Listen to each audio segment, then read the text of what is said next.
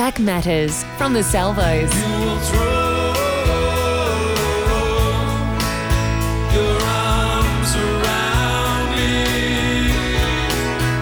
Mark Seymour was the lead singer of the extremely successful Australian band Hunters and Collectors, and he's been solo since 1998. He is highly respected by Australian rock stars, and if we remember the band The Sports, who had those hits in the late 70s with uh, Who Listens to the Radio and Don't Throw Stones, the lead singer Stephen Cummings writes about Mark about how he is a very deep thinking individual.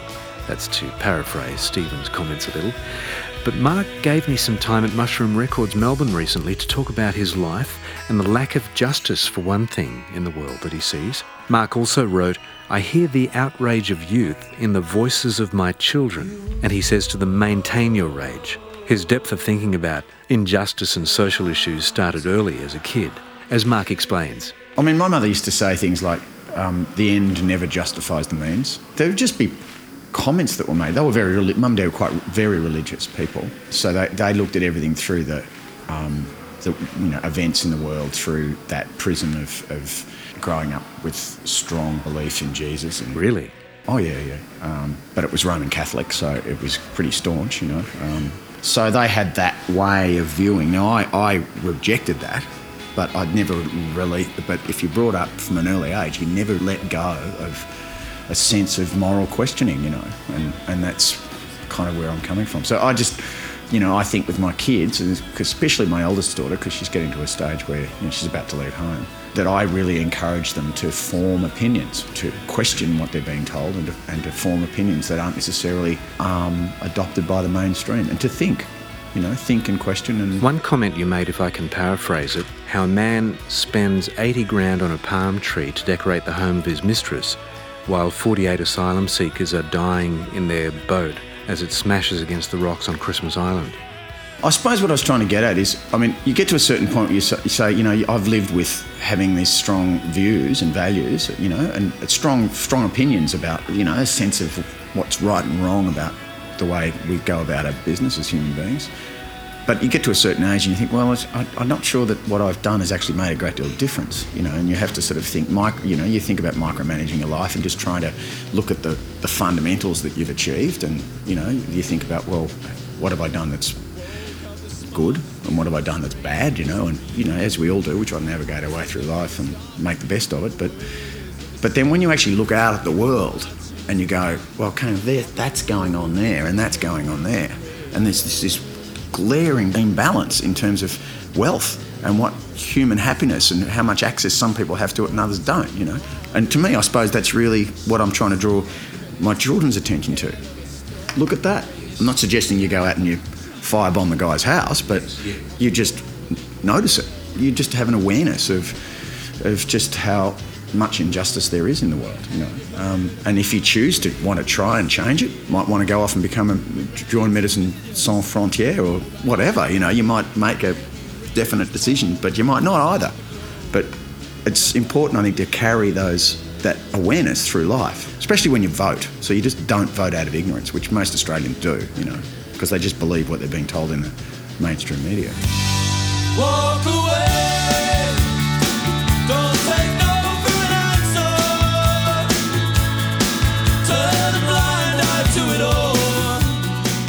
I think of your song The Patsy in your words. And what about Christine Keneally? Now, there was a lamb to the slaughter. Oh yeah, she's definitely set up. But she knew she was. I mean, I, the thing I was trying to make a point there with the, is that the last song on the album is, is that people choose these roles.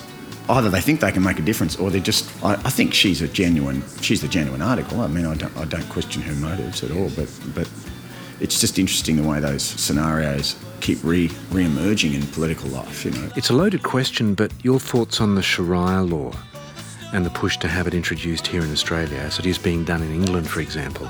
Well, I can sort of understand. I mean, this is where the skeptic's mind comes in. I mean, I can understand why Islamist fundamentalist people, people who believe in Sharia law, would like to see it encrypted into our system.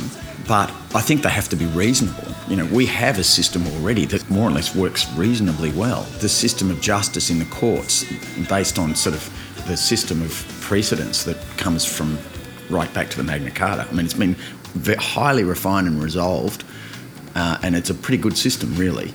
And why would we introduce this separate little cloistered set of rules for one particular group in the community now, and, and, and, and then allow Islamists to then say, well, you know, this particular family member has no right to have access to the same sets of um, rights that a, a, normal Australian citizen has if under family law to go into a family law court and say my father's been abusing me or something of that nature.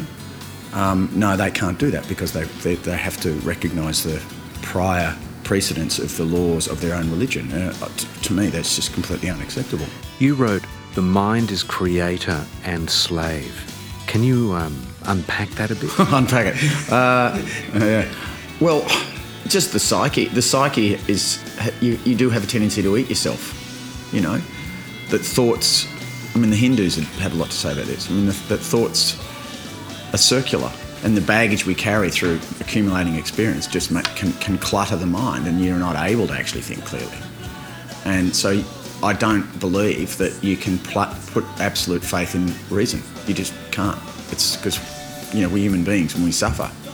You know. I do envy people who have faith, but because I'm a skeptic and I was brought up one, even despite the fact that my parents were Catholics, they were also intellectuals. So there's always been that um, dichotomy in the way my mind works. I'm very aware of the value of faith, but I just struggle to embrace it. You know, I'm constantly, you know, evaluating, and it, it's it's it's not an easy place to be. You know, but um, but that's just where I am, and I probably it's me. It's defined me, and you know, i am in my 50s now, so I'm, look, I'm, chances are I'm going to stay this way for till I die. You know, you sort of know by the time you get to this age. You know. Do you have a resolve who Jesus is? Look, I understand. I understand who he is historically um, because I've read a lot about that part of the world. The thing that I don't, I can't accept about Jesus is the idea of unconditional forgiveness and whether that's because I'm brought up a Catholic and that, that there is an, there is a dark side to the Catholic faith, which is um, guilt, or whether or not I think it's possible for human beings to be unconditionally forgiving. You know, because the thing that he that he taught that was so unique in his era, assuming that the New Testament's true, uh, is the notion of compassion and forgiveness, and the idea of a forgiving God, which is beautiful, but I'm not quite convinced that you can have that in your life and then have to deal with the day-to-day reality of what of what people are like to each other on a daily basis. That's interesting because I had an interview with a, the pastor of Parramatta Anglican a while back, and I mean, you're exactly right. He said that he doesn't think it's in the human psyche to be able to forgive unconditionally where there is no justice, and that God says, Vengeance is mine, He will judge. Uh, he unpacked what it meant, of course, by revenge, because I mean, God's not all about getting even, but about there being a penalty. I mean, there must be justice. Yeah, see, you've got to remember this is language we invented as a way of coming, trying to understand ourselves. If there is a God, then finessing what kind of God he is is a reasonable idea to reflect on. But but there is always the atheist argument that, which I haven't turn my back on, which is that this is language we invented. So where do you think you would lie? I'm uh, probably in the middle. Yeah, yeah. I, look, the problem with atheism is that it's there is a side to it which is fanatical. Fanaticism of any kind is, uh, you know, I'm repulsed by. Really, I think, and I see it in people I know. Some of my best friends are fanatical atheists, and there's a sort of a bully, there's an overbearing kind of domineering language in, in, in a, lot of contemporary atheism, which are just just not tenable because it just alien, it turns people off. I think really at the end of the day, I just encourage people to question everything. Terrible as it sounds, and it's hard work, you know, to constantly stay in a position, of, and I can't. But I, it is a default position I take that I question. I just ask questions. So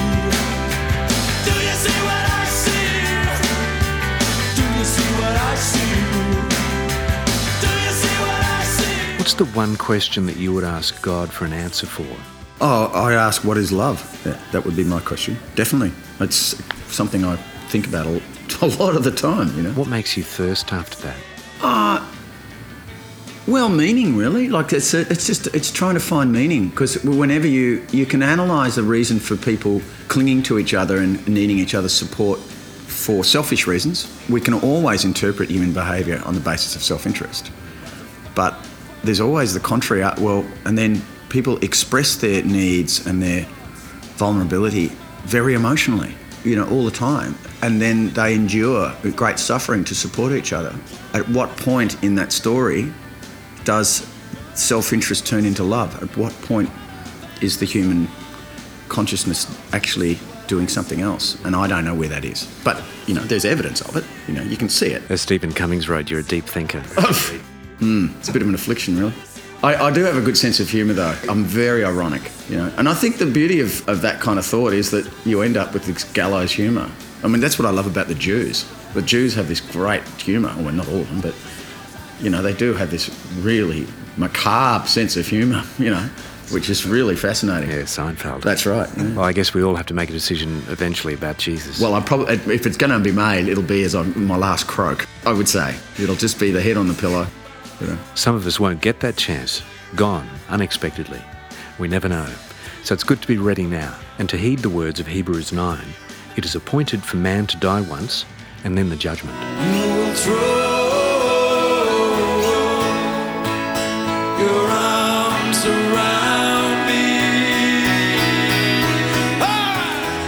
Got light and life.